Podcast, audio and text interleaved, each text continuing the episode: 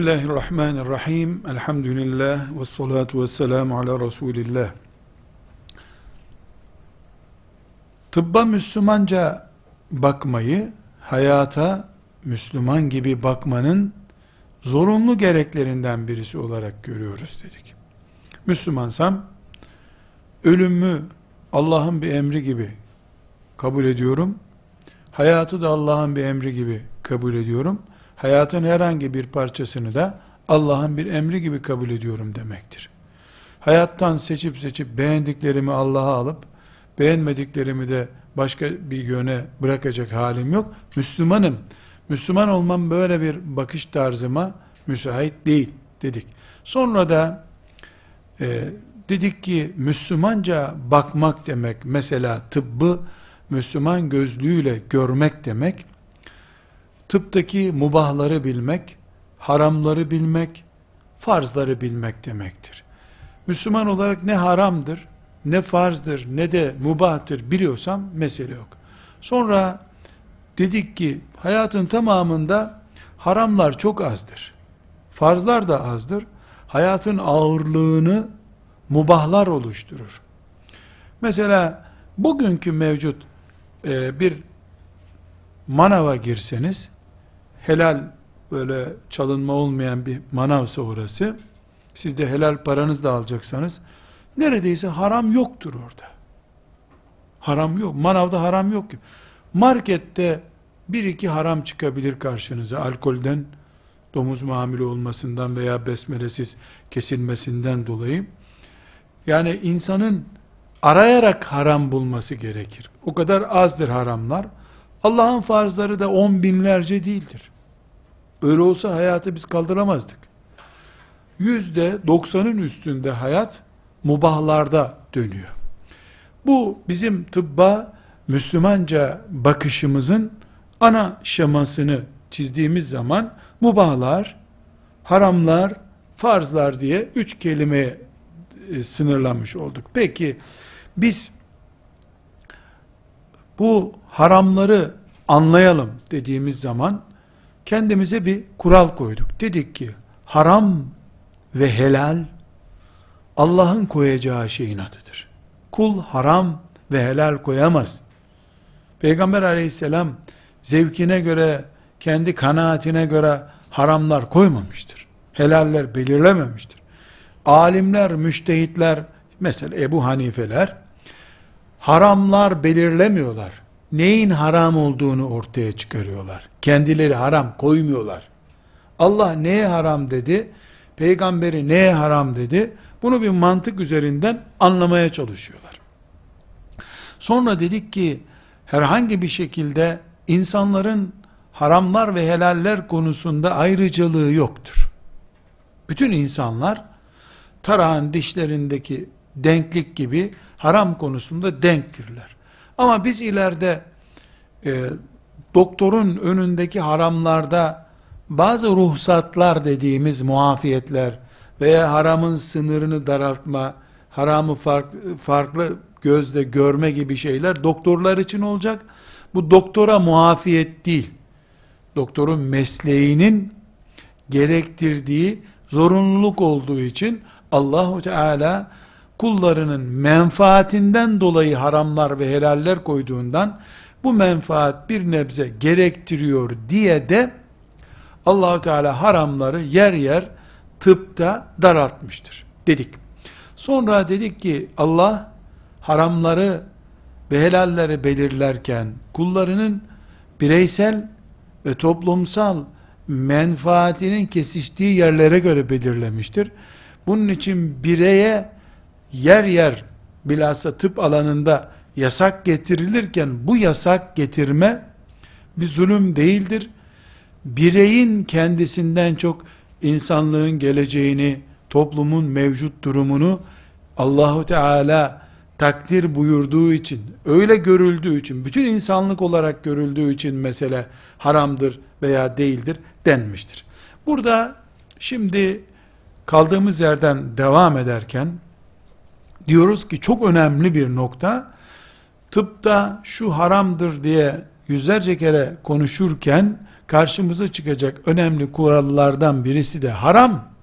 Haram olduğu gibi harama sebep olan şey de haramdır.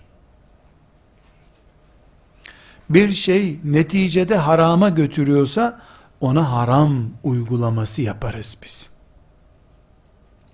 Eğer harama götüren şeyleri sakıncasız haram değil diye algılarsak o bütün taşların bağlanıp köpeklerin salınması gibi olur. Şeytan için gerekli bütün ortamları oluşturup ondan sonra şeytandan koru kendini demek kadar zor ve içinden çıkılmaz bir gerçek haline gelir. O nedenle İslam şeriatı olarak iman ettiğimiz değerlerimiz haram haram olarak anlaşıldığı gibi harama kesinlikle götüren her şey de haramdır. İnsan öldürmek haram. İğne yapmak aslında haram değil ama zehirli bir iğneyi yapmak da haram. Aslında o insan öldürmek değil. Ama insanı uzun vadede 5 yıl sonra kanser olup ölüme sevk ediyor. O zaman bu ilacı kullanamıyorsun sen. Harama götürdüğüne dair, haram olan ölüme götürdüğüne dair diyelim. Elimizde bir belge var. Tıp belgelemiş ki bu haram olan şey yani insan öldürmek bu ilaçla oluşuyor. Bunu kullanamazsın. Buna şöyle bir örnek vereyim. Mesela herhangi bir cihaz, ultrasyon diyelim. Bu insanın ciddi ciddi sağlığına kavuşması için kullanılan neredeyse mübarek denecek bir cihaz. Yanlış ihtimali az, azalıyor doktorun. Bir tür bedenin içini gören gözü gibi çalışıyor. Güzel.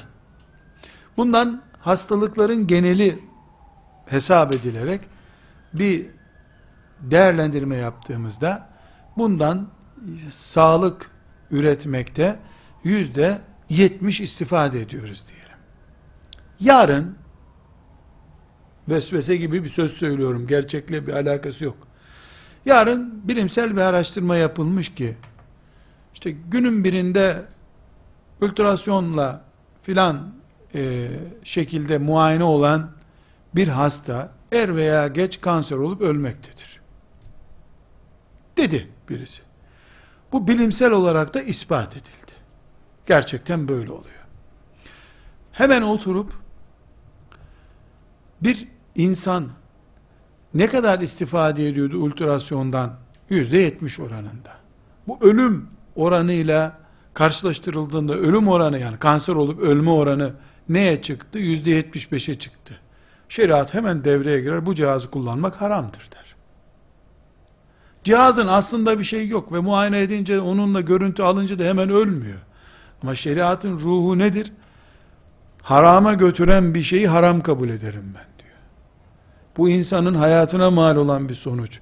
E hasta şu anda sakınca görmüyor bunda. Hasta görmüyor olabilir. Şeriat sakınca görüyor. Bunu bir sanal rüya gibi anlattığım için ben sizler kadar e, tıbbi kavramları, cihazları bilmiyorum. Bir ultrasyon biliyorum. E, o üzerinden örnek veriyorum. Böyle bir şey yok herhalde. Allah'ın izniyle de olmaz. Böyle dua ederiz. Ama bizim itikadımız nedir? Eğer bir şey haramsa ona haram dediğimiz gibi bir şey de sonuçta harama götürüyorsa o da haramdır. Burada şu örneği vermiyorum. Belki siz beni dinlerken şimdi herhalde halvet haramdır çünkü sonunda zinaya götürüyor diyecek zannediyorsunuz. Onu ahlak dersinde konuşalım. Müslümanın ahlakı dersinde konuşalım. E, elbette doktor da bir insan olarak, hasta da bir insan olarak, hemşire de bir insan olarak e, ahlaklı insan olacak. Ahlakı bu konuda zedeleniyorsa mesele yok. Onu da aynı şey için e, kullanıyoruz. Bir başka mesele haramları ve helalleri konuşurken haram belli. Allah'ın yasağı. Helal de belli. Allah'ın serbestliği. Serbest bırakıyor. İkisi arasında bir tampon kavramımız var bizim. Şüphe. Şüphemiz nedir? Şüphe, dinin haram dediği ölçülerin tam oluşmadığı, helal dediği ölçülerin de bir türlü yerini bulmadığı orta kavram demek. Burada çok basit bir örnek olarak siz tababete bunu uyarlayın. Ben halk tababeti açısından, halk sağlığı açısından ele alayım. Sigara haram mıdır, helal midir, şüpheli midir? Eğer sigara kullanıcısı hiçbir sakınca görmüyor bundan. Günde bir paket sigara içen bir tehlike görmez. Derse tıp, biz din olarak deriz ki bunun üretildiği nesnede alkol veya domuz yağı gibi bir şey var mı? Yok. Bir sıkıntı yok. Sigara helaldir deriz. Eğer sigara helal midir, haram mıdır sorusunda cevap ararken doktor tıp raporu diyelim, doktor bireysel bir isim, tıp raporu elimize geçip derse ki, günde bir paket veya şu kadar sigara içen birisi, neticede gırtlak kanseri olur. Ciğeri tıkanır, bu insan şöyle olur, böyle olur. Yani insanın bedenine zararı, tıbbın verilerine göre kesindir dediği an, sigara haramdır. Şu anda sigara böyle midir? Öyle olduğunu doktorlar söylüyorlar. Paketin üstünde zaten o öldürür, ananı ağlatır, helak olursun her şey yazıyor. Bu canavardır, şöyledir yazıyor. Paketinin üstünde yazıyor. Doktora sormaya da gerek kalmadı. Fare zehiri gibi satılıyor dünyada. Fare zehiri nasıl? Öldürücüdür çocuklardan uzak tutun, canlıdan uzak tutun, sadece farelerin önüne koyun deniyor. O şekilde satılan bir şey herhalde helal değildir. Diyelim ki, diyelim ki, tıbbın bir kısmı bu öldürücüdür diyor, öbür kısmı da stres için çok faydalı ama diyor. E zaten yeşil reçeteyle ilaç satıyoruz. Sigarayı da yeşil reçeteyle tavsiye edebiliriz psikiyatri hastalarına filan. Hele diz ağrılarına iyi geliyor filan dedi. Şimdi tıptan gelen raporlar çelişmeye başladı. Biz haram demek için net veri istiyoruz tıptan. Şeriat açısından alkol ve domuz gibi bir sıkıntı yoksa sor, sorun yok. Sağlığa havale ediyor şeriat. Sağlıktan da ortada bir şey geliyor. Helale mi yakın, harama mı yakın anlayamıyoruz. Bu şüpheli bir kavram diyoruz. Şüphe standartlarını havale ediyoruz. Şüpheye geçen bir şey için haram demiyoruz. Helal de demiyoruz. Allah'tan korktuğun kadar bundan uzak dur diyoruz. İmanı zayıf olan bundan istifade ettiğinde sen büyük haram işledin demiyoruz. Ama bunu terk edene sen gerçekten takvalı bir müminsin diyoruz. Şüpheliler bu. Şimdi bunu sigara üzerinden verdim. Ee, doğal olarak sizler de sigarayı bildiğiniz için, bütün dünya bildiği için zaten çok net anlaşıldı. Ama gelin bunu çaya endeksleyelim. Çay haram mı, helal mi, şüpheli mi? Çok rahat bir şekilde çay helaldir deriz. Çünkü çay normal bir yeşil bitkidir. Çayın helal dışında kalmasını gerektirecek bir farkı, ayrıcalığı yoktur. Mesele de yok. Ama bireysel olarak tıp, mesela yine bilmeden söylüyorum, astım hastaları için çay, hastalığı ikiye katlama nedenidir. Dediği an, bu harama dönüşür. O şahıs için. Şahsa özel bir uygulama bu. Zira haram ve helal esnek bir kavram. A, B, C verilerine göre değişebiliyor. Bir araştırma hastanesinde baş ağrısı tedavisi gören bir hastaya doktor aylardır inceliyoruz. Sen yediğin içtiğin şeyleri bize bir getir bakalım diyor. Adam da günde 10 bardak çay içiyorum diyor. Bunun üzerine nöroloji uzmanı diyor ki bir ay çay içmeyeceksin diyor. Tekrar tahlil yapacağız. Tekrar inceleyeceğiz seni diyor. Doktor helal ve haram koyamaz. Hoca da koyamaz zaten. Ama çay bir ay içmeyeceksin dediği zaman o hasta için şüpheli konuma düşmüştür çay. Hastanın şahsı açısından. Bütün Müslümanlar için değil.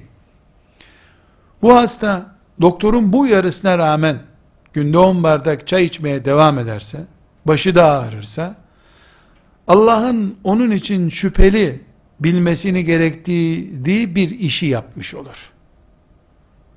Haram işledin, rakı içtin, sen çabuk tövbe et de demiyoruz ona. Ananın sütü gibi helal bir çay içtin de demiyoruz. Takvalı olacaksın ve bu şüpheden uzak duracaksın diyoruz. Bunu onlarca örnek üzerinden ele alabiliriz. Birey olarak bulunduğumuz toplumsal konumumuz açısından da ele alabiliriz. Mesleğimiz açısından da pek çok konuda ele alacağız. Burada küçük bir boyut açmak istiyorum.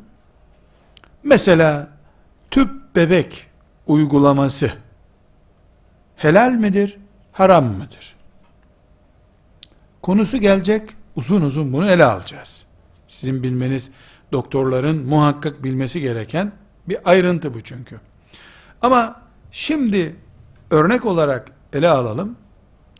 Tüp bebek bir aylık bebeğin tedavisi gibi bir tedavi sistemidir. Tıbbın sadece rahimden çıkmış bebek olmuşlara müdahale ettiği zamanlar bebekleri tedavi ediyordu doktorlar. Allah lütfetti. Tıp ilerledi. Rahimdeki bebeğe de müdahale etmeye başladı. Biraz daha ilerledi. Rahme gelmeden sperm halindeyken müdahale etme kudreti gördü tıp kendinde. Hala tedavi tedavidir.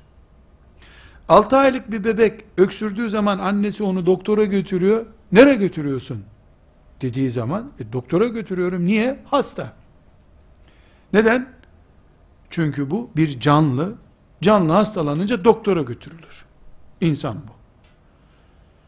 E peki 6 aylıkken rahimde sıkıntı oluyor. Rahimdeyken bebek. Ona orada müdahale edebilir miyiz? Edebiliyor musun? Edebiliyorum. Et tabi. Neden? E çünkü bunu 6 aylıkken dışarıda ağlayıp süt emdiği zamanlar hastayken müdahale ediyordun, doktordun. Ana rahmindeyken 6 aylıkken müdahale etme ve başarılı olma kapasiten varsa gene müdahale et. Bir sıkıntı yok. Peki tüp bebek olayı bunun daha da gerisinden bakılarak müdahale anlamına geliyor. Hala tedavi ediyoruz.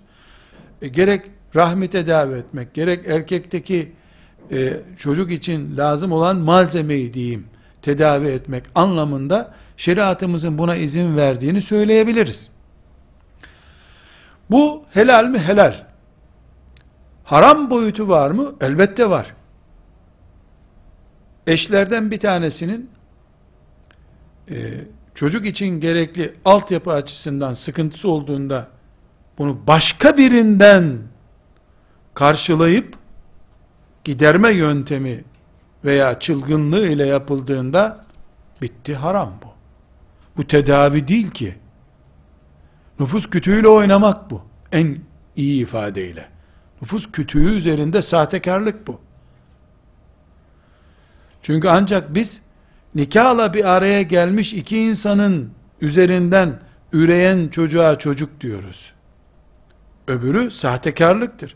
Bunu tıp da yapsa sahtekarlıktır. Nüfus dairesinde çocukların babalarını, annelerini sahte isimle değişik yazsak o da cinayettir. Bir şey değişmiyor ki adı üstünde. Yani insanlık nesniyle oynamak bu. Bu nesille oynandığı her yerde şeriatımızın karşı çıkacağı besbelli bir şey. Burada haram da belli oldu, helal de belli oldu. Elbette bunun ayrıntıları var. Biz ayrıntılarına ayrıca gireceğiz. Peki, başka bir sıkıntı, tüp bebek helal mi haram mı da konuşuyoruz. Şimdi tüp bebek mesela Türkiye'de yapılıyor. Kanunlar ciddi bir şekilde laboratuvarlara müdahale ediyor, kontrol ediyor, vatandaş gözüyle izliyor. Yani bir mutmainlik var mı diye araştırıyoruz. Yani kalbime fesat girecek bir sıkıntı yok. Mutmainim. Bu helallik standartlarının aşılmadığına dair. O zaman tamam diyoruz. Ama bir çift aile de misal olsun diye konuşalım. Hindistan'a gidiyorlar tüp bebek için. Siz niye Hindistan'a gidiyorsunuz? Sadece bilet parası buradaki masraf kadar bunun. Orada otelde kalacaksınız bir hafta iki hafta. Niye gidiyorsunuz? İşte burada sıra alamadık filan. Ya bu tatmin edici bir cevap değil. Sıra mı alamadın? Çare umudu mu alamadın? E doktor bize dedi ki Hindistan'da bu iş kesin olur. Teknoloji mi yüksek Hindistan'da? Kıbrıs deyip sizin midenizi rahatsız etmeyeyim. Hindistan diyeyim. Daha iyi anlayın siz. Hindistan'da bunun bankası varmış da o bankada değiş tokuş yapılacakmış. Bizde yapmadılar. Bize dediler ki sizde yapmayacağız. Burada müminin kalbinin çarpılacağı bir şüphe devreye girer. Biz şüphenin devreye girdiği yerde ibrenin hep haramı gösterdiğini anlarız ama haram demeye de çekiniriz. Çünkü haram bataklık demektir. Cehennem demektir. Ne yaparız bu burada? Ya şüphemizi iyice gider. Şüphe şüphe diye bir şey kalmasın deriz. Ya da biz şüpheli bir işi yapmayız. Bu verdiğim örnek bugünkü yaşadığımız dünya şartlarında en yakın şüpheliler örneği olarak karşımıza çıkıyor. Ama fıkıh kitaplarında tıbbın dışındaki alanlar açısından bakıldığında daha farklı şüpheli konular örneği bulunabilir. Yer yer bizde bu şüpheli bir meseledir. Şüpheli olduğuna göre doktorun bundan kaçınması gerekir deriz. Şüpheye bir örnek daha vereceğim. Bir başlık olarak bunu da açacağız şüphesiz. Şimdi tüp bebek üzerinden bir şüphe örneği verdim. Bu tüp bebek konusunda haram ve helal sınırlarını konuştuk. Ortada bir şüphe var dedik. Bu şüpheyi de çarpıcı bir örnekle dile getirmek istedim. Hep böyle oluyor diye iftira haşa etmiyorum. Bir çarpıcı örnek üzerinden verdik. Bir başka örnek, mesela Türkiye gibi ülkeler henüz aşı üretemiyorlar. Hatta filan çeşit büyük bir salgın ihtimali oldu da e, ağaç ithal eder gibi e, aşı ithal edildi hemen. Yani acil bir durumda bile e, aşı üretebilme kabiliyetinde değil Türkiye. Sebepleri siyasi konular bunlar. Bizim girmemiz gerekmiyor. Ama aşı konusu çok hassas. Şimdi yıllardan beri özellikle Dünya Sağlık Örgütü Birleşmiş Milletler'in de bir tür dayatması ve yönlendirmesiyle e, bütün dünya çocuklarının üzerinde aşı mecburiyeti getirmektedir. Türkiye gibi ülkelerde bu aşıları kanunla çocukların üzerinde tatbik ediyorlar. Yani anneye babaya getir istersen yaparım demiyor. Getireceksin diyor. Bu hususta şüpheyi gündeme getirmek için bir başlık açmak istedim ben. Şimdi anne çocuğu alıyor, Çiçek aşısı, bilmem şu aşı, bu aşı günlük götürüyor. Koca Sağlık Bakanlığı bu aşının içeriğini açıklayabilir misin sorusuna cevap veremiyor. Açıp laboratuvarda içeriğine bakamıyorlar. Bakmıyorlar mı, bakamıyorlar mı bilmiyorum. Ama sorduğumuzda bakılamıyor deniyor. Bir acziyet ileri sürülüyor. Küçük bir dipnot gibi mesele açayım. İkinci Dünya Savaşı'ndan beri ya da Amerika'nın Kamboçya macerasından beri biyolojik savaş diye bir savaştan söz ediliyor. Amerika'nın üzerine atılır bu savaş ama kim bilir İngiltere'den yürütülüyordur. Ya da kim bilir hiç dikkat çekmesin diye İsviçre üzerinden mi yürütülüyor? Ama dünyada biyolojik olarak yürütülen bir savaş var.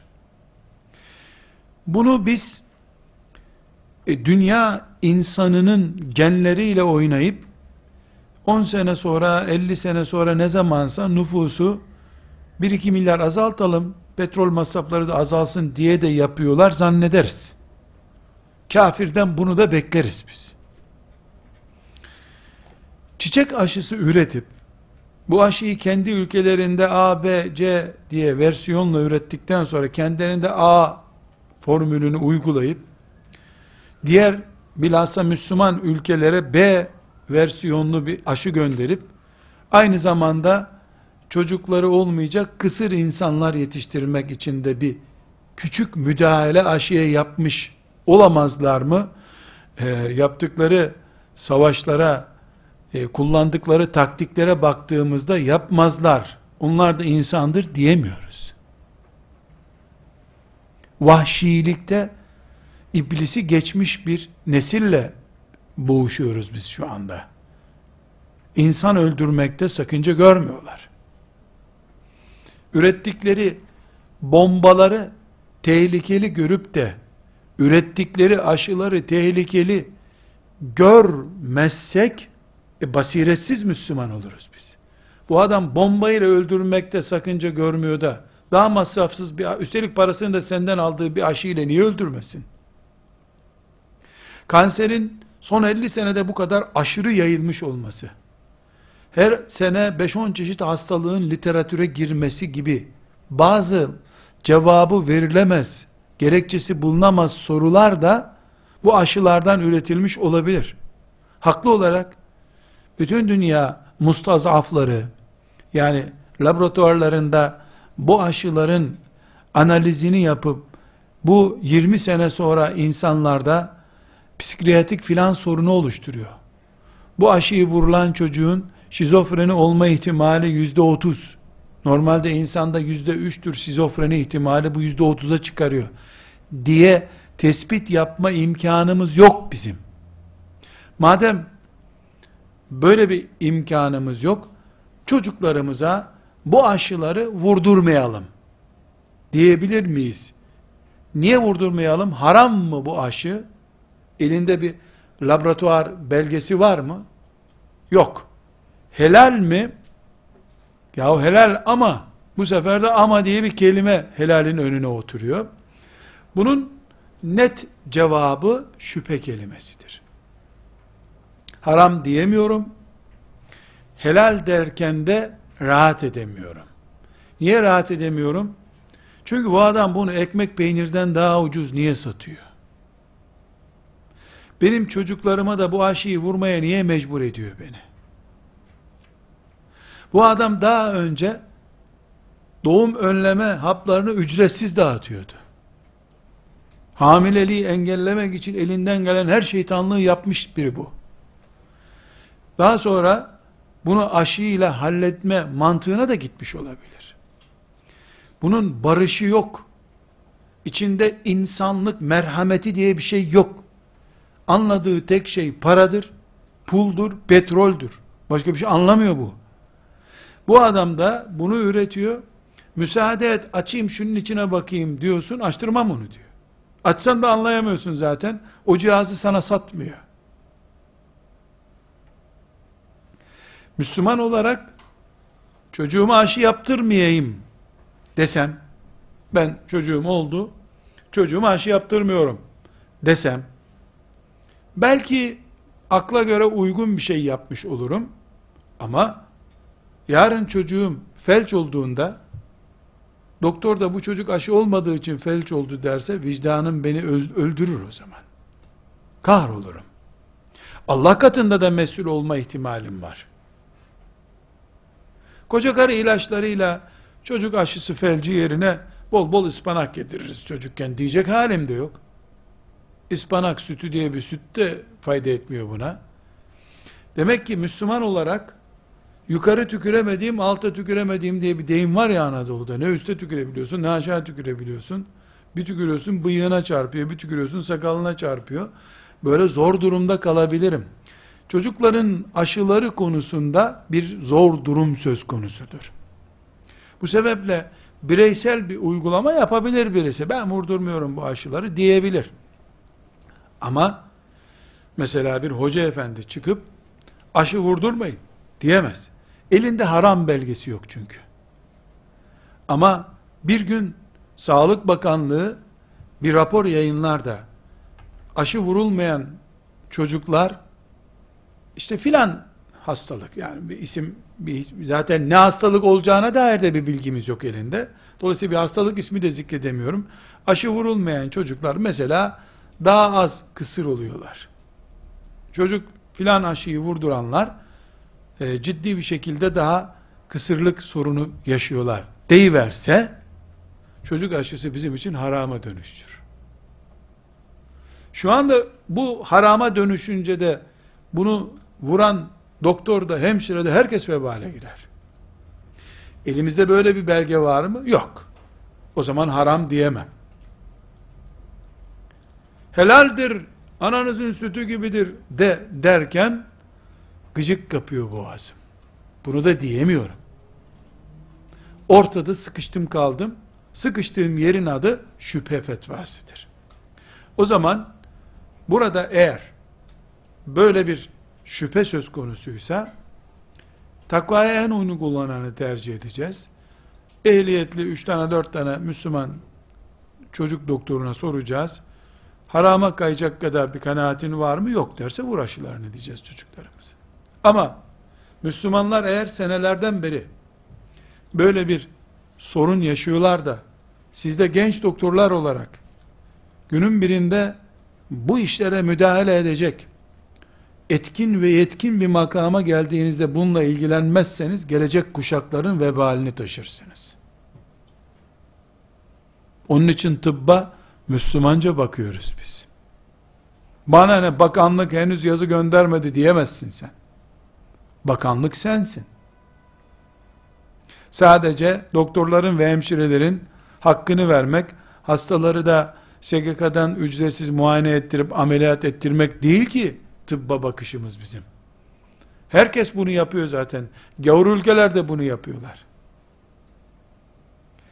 Burada ilaç kullanımının e, fıkıh boyutu diye bir başlık açtığımızda bu konu ve etrafında bunun gibi olan konular yeniden e, gündeme gelecek. İnşallah. Bir başka haram ve helallerle ilgili konuşurken karşımıza çıkacak başlık ruhsat kelimesidir. Ruhsat din biliminde haram için alınmış izin demektir, denmektir. Ben çok halkça böyle tarif edeyim size. Yani haram nedir? İşte alkolün kullanılmasıdır. Uyuşturucu niteliği olan alkolü kullanmak haramdır. Doktor alternatifini bulamadığı zaman alkolü kullanır. Haram kalkmaz. Harama ruhsat almış olur. Bu yüzden sık sık karşımıza ruhsat kelimesi çıkacak. Siz o zaman ne anlayacaksınız? Ruhsat kelimesi karşımıza çıktığında Müslümanın aslında yasak olan bir şeyi yapmak için geçici izin alması olarak anlayacaksınız. Bu çok alanlarda karşımıza çıkacak. En kolayı doktorlukta doktor ve hasta ilişkisinde kullanılan ruhsat dinimizin en yoğun kullandırdığı ruhsatlardandır. Gerek hastanın kadın olması, erkeğin doktor olması veya tersi, karşı cinsin birbirini tedavi etmesi pozisyonunda, normal evde, sokakta, iş yerinde olduğu gibi haram olan bir şey, tedavi sürecinde helalleşmez, ruhsata girer. 18 yaşında genç bir kızın bir hastanede tedavinin bütün çeşitlerini görmesi ve bir erkek doktor tarafından görmesi alternatifin tükendiği yerde caizdir. Helal kelimesini kullanmadan caiz diyoruz. Neden? Çünkü bu filan hastanede bayan doktor var dendiği an iptal olacak bir ruhsattır. Veya aksini düşünelim. Nedir aksi? Bir delikanlı genç bir hanım doktor tarafından tedavi edecek. Bu tedavi muayene o niteliğinde olduğu zaman en düşük orandadır. E, bir sıkıntı olduğunda çok daha yüksek orandadır. Veya başka türlü ameliyat mesela çok daha ileri derecede sorunlardan biridir. Tamamında doktorun elindeki izin belgesinde ruhsat yazar. Ruhsat geçici caizlik demektir. Ve sınırlı caizlik demektir. Sınırları vardır. Yani genç bir bayan veya ihtiyar bayan bir şey değişmiyor tabii. Yani genç ihtiyar daha çarpıcı bir örnek olur diye özellikle genç kelimesini kullanıyoruz. Genç bir bayan muayene ve tedavi sürecinde ruhsat kullanıp erkek doktora bu ruhsatın altyapısını çözeceğiz tabi ayrı bir konu. Erkek doktora muayene oluyor. Sonra da e, psikiyatri doktoru mesela gel beraber bir çay içelim diyor. Bitmiş bir ruhsat kullanılıyor burada. Alanı ve zamanı bitmiş bir ruhsat vardır. E bir kere ruhsat verildiyse verilen ruhsat 24 saatlik değil. Ömür boyu değil. Mesela psikiyatri doktoruna verilen ruhsat karşılıklı oturma ve karşısındakinin sıkıntısını anlamadır. Yahut da işte kalk uygun adım yürü bakayım parmaklarına bakarak yürü demesidir. O da çok dikkatli bir şekilde gözlerini kontrol eder. Yürürken işte nörolojik bir kontrol yapıyor diyelim. Bu kadardır. Çok daha farklı alanlar yani psikiyatri doktorunun veya nöroloğun e, tedavi yöntemi olarak kullanması mutat olmayan bir şeyi ruhsat başlığıyla kullanamaz. Aynı şeyi doktorun ibadeti içinde kullanırız. Yani doktor hastanedeki yoğunluğu, hastaların aciliyeti sebebiyle sünnet namazlarını kılmadan sadece farzları kılsa yeter mi diye soruya ruhsat verilebilir.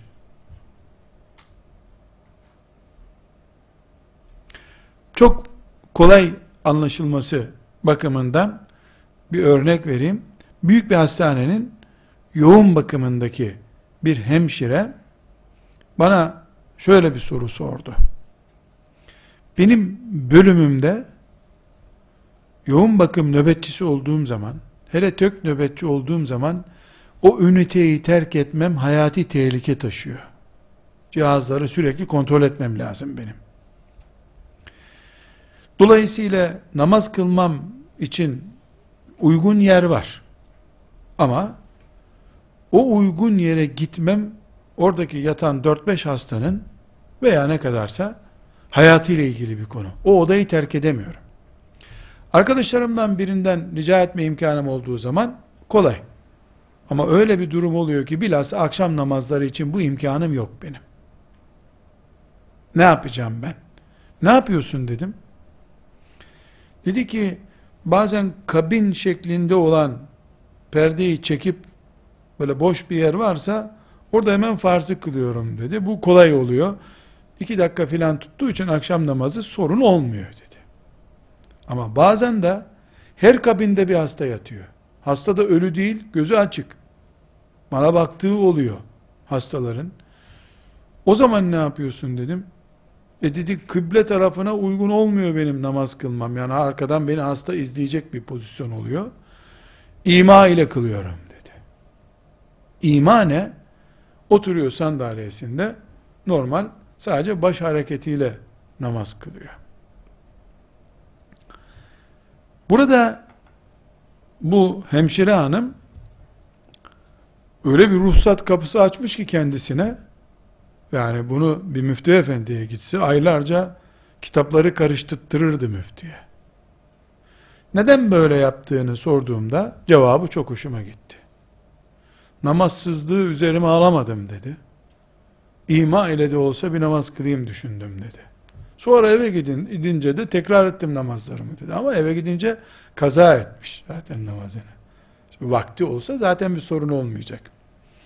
Bu bir ruhsat mıdır? Çok güzel bir ruhsattır.